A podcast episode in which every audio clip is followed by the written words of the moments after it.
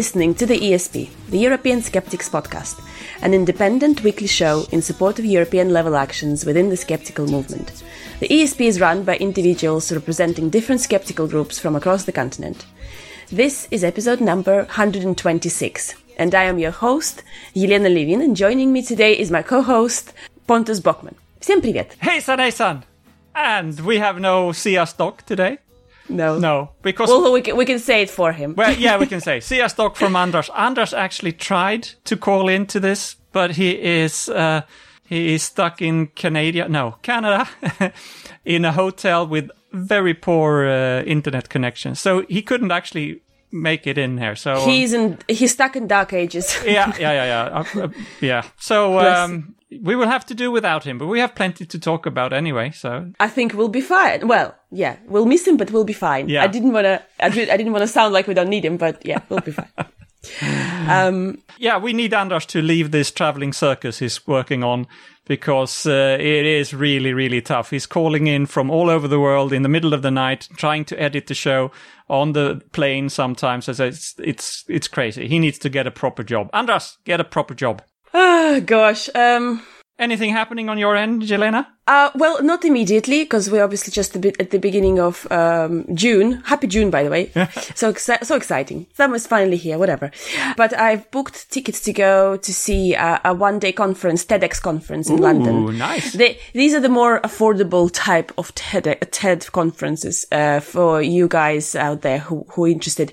So TED puts on one huge conference every year. I think it's in Vancouver, and the tickets are extraordinarily ex- expensive. They several thousand p- dollars, and then you have to apply, and you have to have certain criteria to qualify for those tickets, even if you have money. So Wow. it's very very strict process. But um, they created this TEDx's around the world, and you can go and see uh, amazing speakers there, there actually. Uh, me and, uh, and Brad were going to TEDx's f- for the past two, three years now. We'll, we'll probably go to a couple a year. So there's an- another one coming up on the 1st of July in London. And it's going to be, uh, they always themed. So there's like an overarching theme. And this time round it will be, be ideas beyond borders. We are beyond borders. So so this is the there's more than one talk. There is a, a series. of- Absolutely. yeah. So, so, so far they have announced 11 speakers, of which there will be, it's always a very eclectic mix. There's a champion beatboxer. There are authors, uh, there are LGBT activists, uh, uh, there are research leaders, ancient DNA specialists, wow, uh, mathematicians, uh, anthropologists, professors of cardiology, psychological scientists. So it, it's going to be quite a mix because of the theme. I, they always go go that way. It's so wide, you know. They probably will just cover lots of different uh, interesting topics. no, I've, topics. I've So- never been, but it's uh, well, you have obviously, but so Do, do you do you get them in Sweden? The TEDx's. to be honest, I don't know. I, Okay. If so, it's probably in Stockholm, and um, that's not where I am too often. So, so Ah. I wonder. Yeah, Yeah, I I've wonder never if seen they. one. all right. So that's that's what I'm going to be doing, um, and it's always really well organized and run. And actually, they all these all events, the TEDx events, are all run by volunteers. Yeah. So, how expensive of of those? So we're paying for one day. We're paying seventy quid Okay, per, that's, per person. yeah. So it's That's a little so- bit. Uh, it- It's not the, the cheapest. Obviously, day you you could go in the park and not pay for anything, but um, I think f- for the amount of speakers, so far they have announced eleven. I think they might be announcing one or two more. yeah. It's yeah. pretty fair price to pay. Do I hear a skeptic cat in the background? Is this He's, Dobby? He's skeptical, right? Yeah. She, I should, I should say. Yeah. She's desperate to get into the room and Yeah, yeah. la- yeah. land maybe her maybe we should give her the, the spot that Andras didn't fill today. So. Yeah. Okay. Yeah, something like that. Now there's something with skeptics and cats. They always uh, you know, just listen to Richard Saunders and to Skeptic Yeah. Zone. There's always a cat in the background. I think that's fine. We should do that. All right. Should we uh, tell people where they can reach us before we go into the actual show? I think we should. Yeah. I think just in case, Yeah, you know, yeah. there's a, there's a website. We've got a website. It's theesp.eu, surprisingly. And uh, also you can email us. The email address is info at theesp.eu. You can also tweet at us or follow us on Twitter, actually. Uh, Twitter handle is espodcast underscore EU. Um, and also follow us on Facebook and message us on there if you want to. Yeah. And uh, if you get your podcast via iTunes, what really helps to spread the word is uh, leaving us um, a nice review on there and rating us. Yeah, absolutely. Please do that if you will. And uh, yeah, and on the on the website, of course, we have our uh, calendar as well, where you can see what's happening in in Europe when it comes to skeptical things. Typically, it's like twelve to fifteen different skeptics in the pub every week. Sometimes a little less, but uh, it's really interesting. And I think you know I've said this before, but even if you can't attend all of those, or not even one of them, perhaps, you, it's interesting to go there once in a while to look and see what's going on. You get a feel for what's trending, and you maybe get inspired to do something like that on your own. It's uh, yeah, and also some of the themes that, that are being explored in all these uh, meetings might might catch your eye, and and you wouldn't believe, you know, the Yeah. Or you wouldn't even think that that would be some of the you know things that people talk about at, the, at these skeptic meetings. Yeah. So go to skeptic meetings, people. That's uh, that's fun. that's fun. Please do it. Or arrange Always. one. Yeah. Always, yeah, yes, Yeah. absolutely. Just do it. Uh, very. Oh, yeah, and and also, of course, uh, if you want to support us, uh, you could go to Patreon slash DESP and Yeah. um, uh, pledge a dollar or so for every episode. Some people do actually, and we very much appreciate it. So please, Thank you to everyone who supports us. Yeah, my great, cat, my you. cat, my cat approves that message. Yeah. so all right. Should we get cracking? let's crack on. So uh, the next segment um, will be this week in skepticism, which I will be doing myself, and I'm going to introduce myself. And here we go. This week, uh, I have chosen a guy who was born on the 10th of June, 1895. And he was born in Vitebsk, which used to be a Russian empire, and in present day it's Belarus. Um, and his name was um, Immanuel Velikovsky, and he uh, was an independent scholar, best known as an author of a number of controversial books reinterpreting the events of ancient history and in particular, one of the best-selling books um, that he's written whilst living in, in America called World in Collision that was published in 1950. I think it's been republished 70 odd times. This is how popular it is. So they've been reprinting it and reissuing it and um, it's still in circulation. It's still popular in certain circles. And he was one of the most famous pseudoscientists um, of all times, that I probably would say. An interesting character. He started off as an, in a traditional way. He was born into a very, very wealthy Jewish family. He had um, all the resources and attended all the right schools and, um, you know, was on this career path, the, the uh, academic, academic career path in his life. And, uh, he had, um, his, the whole world open to him. And, in- interestingly, what he, and, and obviously he was, I think he was a very, um, uh, clever and and intelligent, intelligent guy, but what he chose to do with his intelligence somewhat, Yeah. Uh, somewhat transpired to be very different from other uh, scientists, uh, and he decided to rebel against the establishment. And uh, it sometimes, uh, you know, it goes down really well with with the masses because they can see somebody like that and they go, "Oh my God, he's uh, like a maverick," you know, he's different. Is it li- a little bit like what attracts people to conspiracy theories? And do you know what? I think his uh, overall goal in life was to find the overarching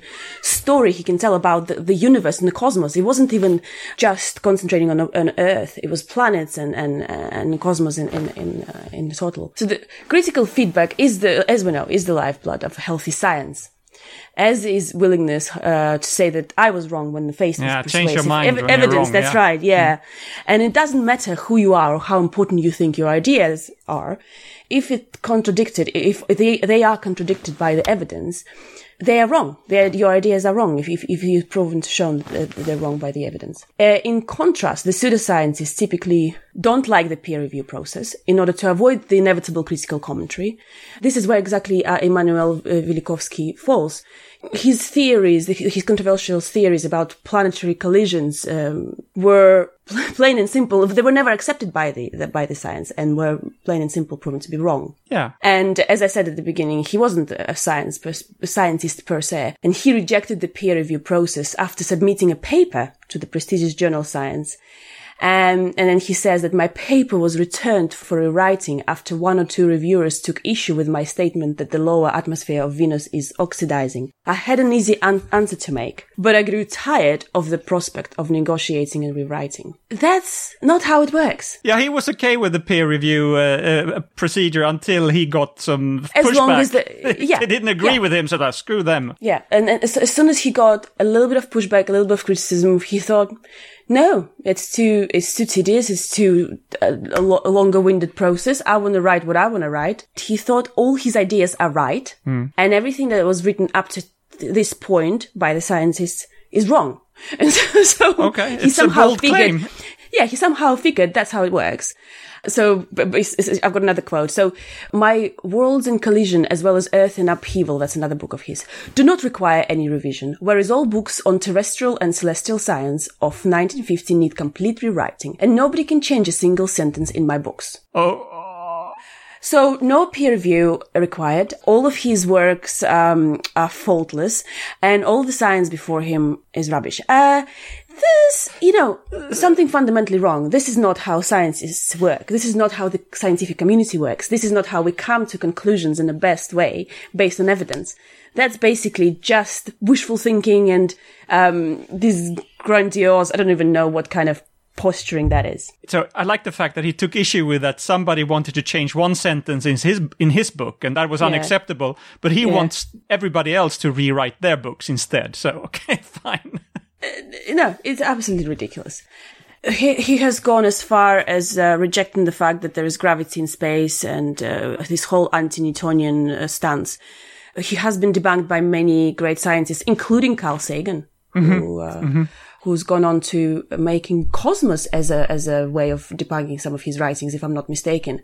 And so I think what happened, unfortunately, is if he didn't make that much noise with his publication, and if a lot of the scientists would have just left it alone and didn't pay him any attention, he probably would have gone away with time. But because big names got involved and uh, a lot of noise was made around this, he became popular Yeah. popular with the out, you know, those, like you, yeah, like you mentioned in the beginning, exactly. People who are a little bit more to the con- conspiratorial thinking and they saw him as a victim, Yeah. victim of established scientific environment. And uh, it, it's very paradoxical, but that's what made him so popular and famous. And I think a lot of his views are still very much alive. I think uh, I can maybe summarize just quickly what, what he's done in terms of uh, that book, that that initial uh, book that he published and why it was so popular. He took ancient writings, so ancient Egyptian writings, some mythology, Bible, the Old Testament, mind you. So then he took all these writings, he looked, looked at them and he thought of what kind of things would have happened that could cause people to write these myths or whatever. So he created in his imagination this world in which those things happened and, he basically started propagating these ideas about collisions, explosions, comets and all these other things to make sure that the myths fit Yeah. the science, not the other way around. Yeah. That's not how reality works. Very interesting. All right. Well, that was that for this week in skepticism. Yeah. Let's go over to the news segment. All right. So uh, the first item we will go to Germany. And we will talk about measles again because that's what I talk about because it is very important. And I hope people don't fe- feel that I'm, you know, harping on this thing. But we are actually going through one of the worst measles epidemic in Europe since uh, vaccines were invented. So it needs to be highlighted once in a while. So in Germany, around the areas of Cologne and Bonn, there was uh, recently 70 new cases reported. Several of them uh, were uh, hospitalized. Interestingly, and this is why I bring it up, the report says that most of the victims were in their early 20s, having not been vaccinated at all or, or only having received one of, of the two recommended shots when they were children. And it's interesting because this correlates all too well with what that they were born in the mid to late 90s just when the fraudulent study was published by Andrew Wakefield, which was, it came out in 1998, But even if you're born in 1995, you're due to be vaccinated around that time. So, uh, of course, we know that this uh, study, which claimed that there was a link between autism and, and the MMR vaccine, that that study was later retracted and Wakefield lost his medical license. But the damage was done, and uh, these victims are on him. You can see a clear correlation here with people who were born around the time when that study came out are now suffering getting measles. So, of course, we know that uh, measles is a serious disease and you can actually die from it. And even if you don't die from it, you can have uh, repercussions when you, uh, many, like several decades later. So, uh, I'm glad that Wakefield lost his license. I'm sorry to see that his sort of legacy lives on. Yeah, um, I think we, it, we have to continue talking about this measles situation in Europe. It's never going to be enough Yeah. until until the, the situation is under control, which it's still. It- It's not, and and uh, for future episode, it's soon time to do a, a more bigger uh, overview of where we stand in Europe at the moment. Yeah, We have- what's what's kind of yeah, changed? yeah. We know that Ukraine has a big pro- uh, problem. We know that uh, Romania, Italy, but we, we need to summarize this and see how, how bad it really is because it is bad. Okay, dokie. I want to talk about something that isn't uh, fun at all, but it's not measles related. It relates to homeopathy, and it goes to everybody who said, "What's the harm in homeopathy?" Yeah. Um, the German um, magazine called Halternzeitung Or something like that. published an article uh, recently uh, saying that um, the doctor paid uh, 10,000 euros um, to a um, bereaved of a 70 year old uh, former patient. And the reason why he did that is because there is a whole sad story behind it. The this woman has been diagnosed uh, w- with cancer in 2012, and she was um, treated by her doctor by none other than homeopathic remedies to to get over the cancer. And uh, this homeopathic treatment continued uh, for months, obviously without the con- uh, success. And 10 months later, the patient changes the doctor and her new physician sends her straight away to the, to the hospital. But by that point, it's too late. Too late, yeah. And uh, after four years of suffering, the poor woman dies.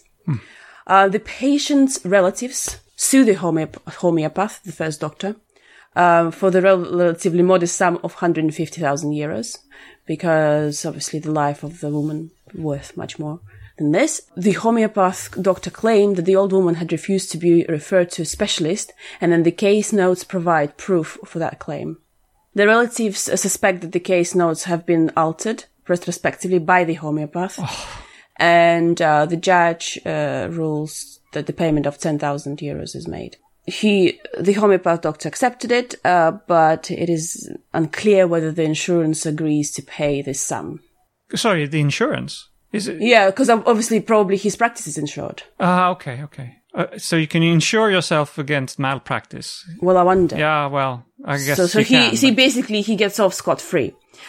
Yeah, it, it, it's a it's a story that doesn't surprise me at all. I mean, luckily, at least at the end of this uh, story, they got some pay payout. But actually, I don't know how much the, the um, legal proceedings cost them because it it's also so mentioned in the article that the relatives have to pay had to pay ninety four percent of the cost of the court proceedings. Oh, shit. So maybe at the end there was nothing, not- uh, not worth nothing but pu- publicity, which was a good example of what happens when Yeah, thing- yeah, right. serious things like cancer are treated uh, with homeopathic remedies. This practice of homeopathy is by and large a medical neglect, basically. Um, because homeopathy is employed mostly for minor self-limiting conditions, um, the neglect usually remains invisible.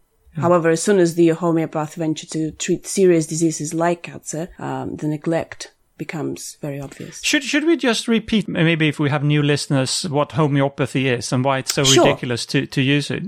Sure. Um, so homeopathy is a system of alternative medicine um, that based on the doctrine that like cures like, And the claim claims that a substance that causes the symptoms of disease is in healthy people would cure similar symptoms in sick people. Which is totally Oh backwards no, to no, no, it's a total with. pseudoscience. No, no, it's a total pseudoscience.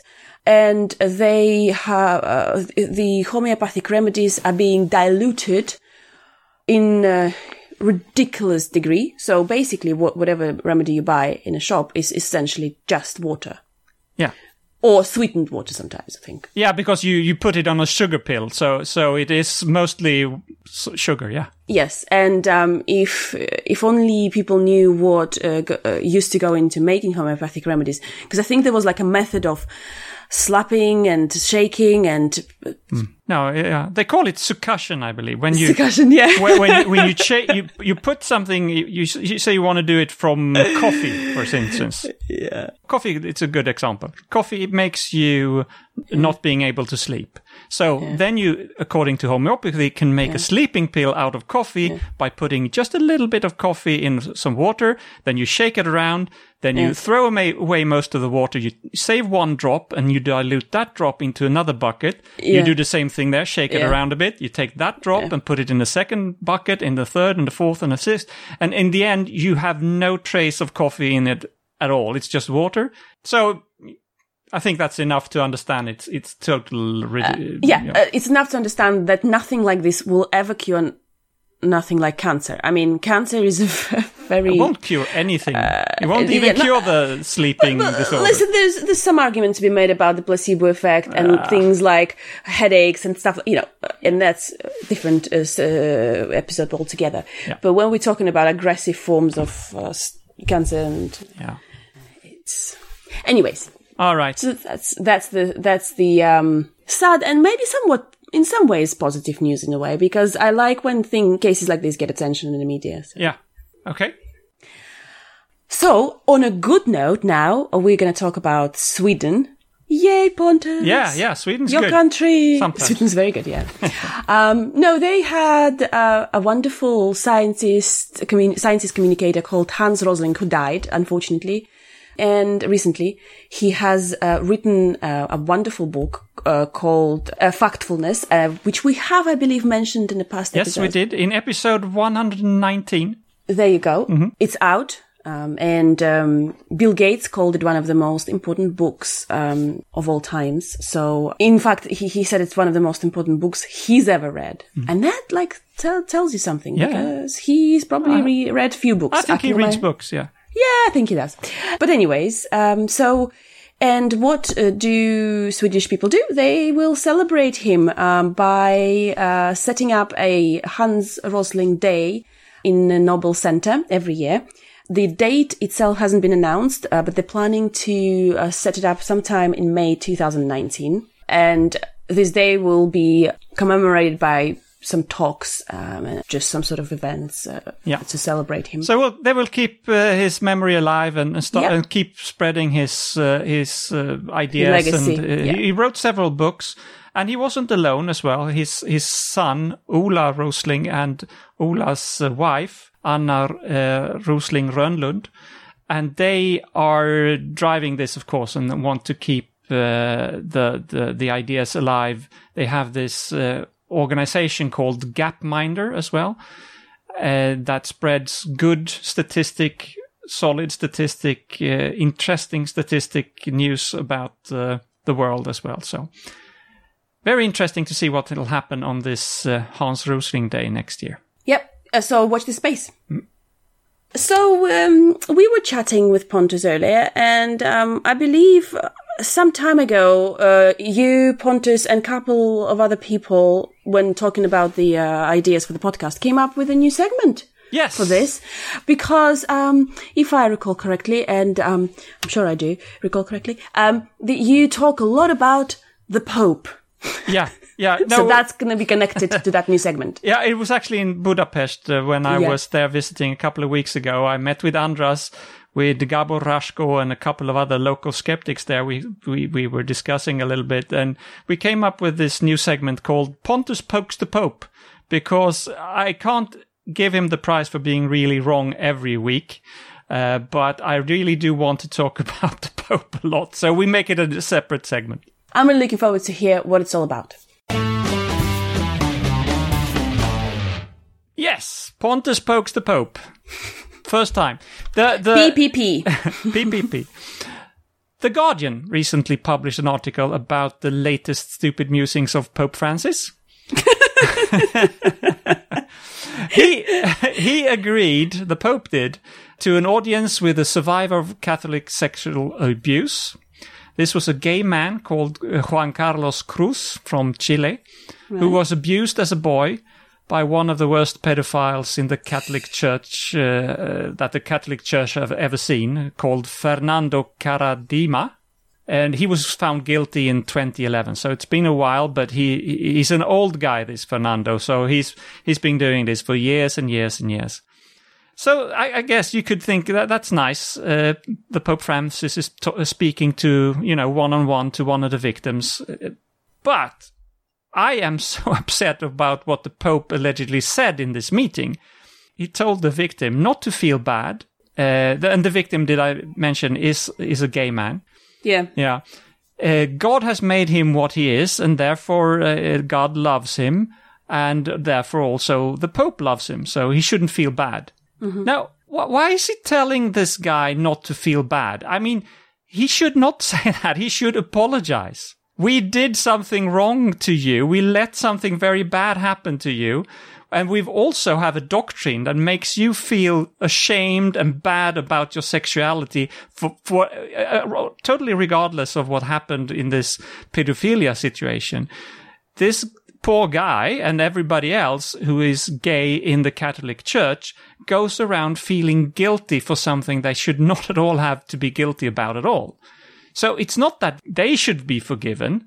It is the fucking stupid guy in Chile who, who abused him. That's the guy you should, you know, that's the guy you should apologize for what that guy did.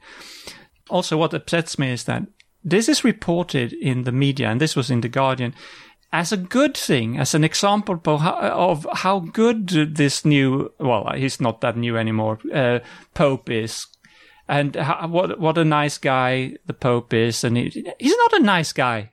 He just keeps p- making people feel ashamed and uh, uh, for who they are, and they shouldn't. So uh, And therefore, you're going to poke him. For, uh, Therefore poke, I poke the Pope. Yeah. Yeah, no, he deserves much more than poking, but um, absolutely. yeah, I don't even know why Pope is still a thing. Anyway. yeah. why is why why why are people why are men in silly hats still a thing? Yeah, yeah, yeah. Unfortunately, I know that there'll be plenty more where it's come from. So, yeah, yeah, afraid so. so the, the this this segment will be followed by our regular one, which is a really wrong slash right segment um, that Pontus will tell us all about again. Okay, yes, I do have uh, both a really wrong and a really right one. We are that's a big treat. Yeah, today. yeah, yeah, yeah, yeah. It is. I don't think it's ever happened before, actually. So the first one is from the really wrong one is from from Scotland at the University of Glasgow. Uh, hello, Brian Ego. Uh, there has been a huge observational study published by a professor called Jason Gill. right. It's been reported on in several big media, including the BBC. The study has followed over 300,000 people over a period of about five years to see if there's any link between so-called screen time, which uh, is when you spend a lot of time in front of computers and tablets and stuff, and bad health. Right. Not surprisingly, the study found a correlation between screen time, low income, and a sedentary lifestyle with cardiovascular diseases, uh-huh. cancer, and overall mor- mortality. So that's fine. That's an interesting study, you may say. The big problem with this study is mm-hmm. how it was reported, because it implied a direct causal relation between specifically screen time and bad health. But the, the, it skips over all the other factors in between there. Yeah. Yes, of course, if you spend a lot of time in front of a screen, you don't exercise enough. But that's the reason why you have the health problems. It's not Yeah. the screen time itself that is dangerous. If you spend like uh, five hours a day in front of a screen, but then spend three hours a day doing exercise, you're probably fine. And if you spend, uh, uh, you know, five hours a day sitting around just reading books, you probably would have a health problem as well unless you exercised. But it's being reported as screen time is bad for your health. So don't do that. Yeah. Well, it's like, again, it's a, um, attention grabbing headlines, uh, yeah, situation. But I, I also went down to the, to the study and the study actually makes that claim as well in the, Yeah. in the, in the abstract and in the header and stuff. And, and it's just misleading because people just remember that screens are bad. So I'll put away the screen and eat ice cream instead and then I'll be healthy. Yeah. Yeah, and speaking of ice cream, it's it's like the, the you know it's this correlation versus causation thing. The classic correlation is that uh, when ice cream consumption goes up, also does drowning accidents. you know, Well, yeah, you can come up with all sorts of yeah, things like and, that. and that's true. But it's Yeah. because it's you know it's in the summer where you eat ice cream and go to the sea, and so it's not like ice cream is uh, responsible for the drowning accidents, of course. So, for releasing a study that is sure to be misinterpreted by most people, the University of Glasgow gets today's prize for being really wrong. yeah. So, as I said, I have a really right too. Uh, So ending ending the the show on a more positive note. We've talked about it for a while, but we here at the ESP are big fans of making all scientific studies available so that people can study them, not hiding them behind paywalls, which is very common. So that's why we like the EU Competitiveness Council, who set up a goal to make all studies freely accessible within EU by 2020. Uh, we talked about that before. So um, I'm, sure there's some problems to solve to get to this goal. Uh, and one of them being a, actually a private company called Elsevier. Elsevier is a Dutch-based academic publishing company that almost has a sort of monopoly on scientific studies in Europe. They own the magazines and stuff. And this means that they can charge a fortune for getting access to these studies, sometimes like hundreds or even thousands of euro just to read a, a single study. And and that that's no way to go. You do- you want to spread science, not hide it. So why is this good then? Well, uh, I was very happy to see the other day that something called the Bibsam Consortium, which acts on behalf of the National Library of Sweden, will not renew its agreement with Elsevier. They say that Elsevier does not, and I quote, meet the Bibsam Consortium's demands for a sustainable transition to open access. End quote. So this puts pressure on Elsevier to move towards uh, the goal of open access. So it's good that things are happening now to try to push for this. And uh, yes, good news. Hopefully, in the it'll take some time. Brilliant. Yeah. So for moving along from uh, no- monopoly and towards open access regarding scientific studies, the Bibsam Consortium and the National Library of Sweden get today's prize for being really right.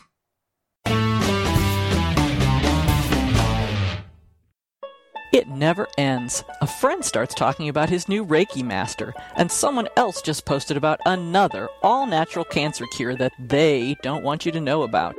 As skeptics, we dedicate a lot of time trying to protect those around us, but there's a way that you can reach millions. Guerrilla Skepticism on Wikipedia is a group that is working to keep the best skeptical information at everyone's fingertips in all languages. Join us. Training is self paced and fun, and we have our very own super secret Facebook group. You will be educating the world in your sleep.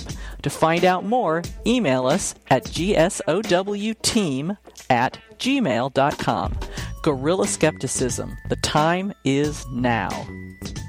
Music by bensound.com.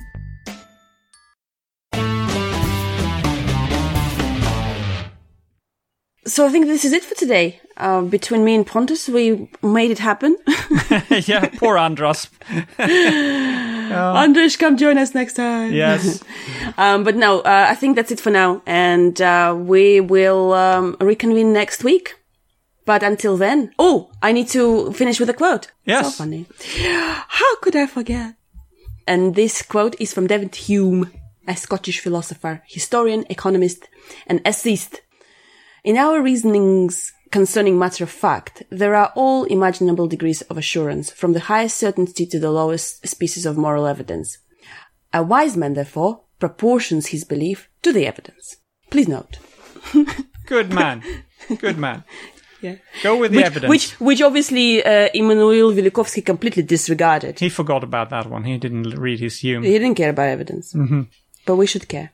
We care, and we do every week That's it. That now it's definitely it. This is the end of the show. Mm-hmm. We come to an end of the show For this week, and yep. we will uh, reconvene next week. Until then, goodbye, everybody. Goodbye. Paka paka. Paka paka.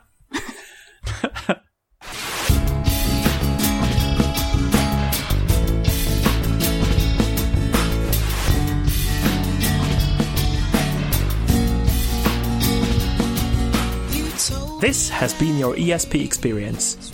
The show is produced and recorded by the ESP.eu.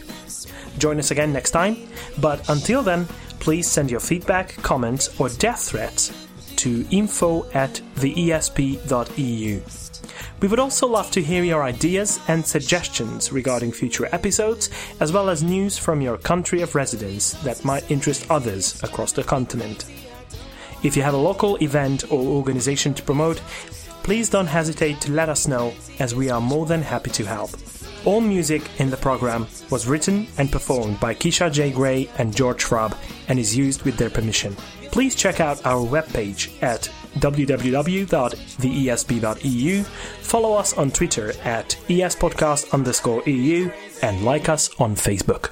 I don't know how you can believe.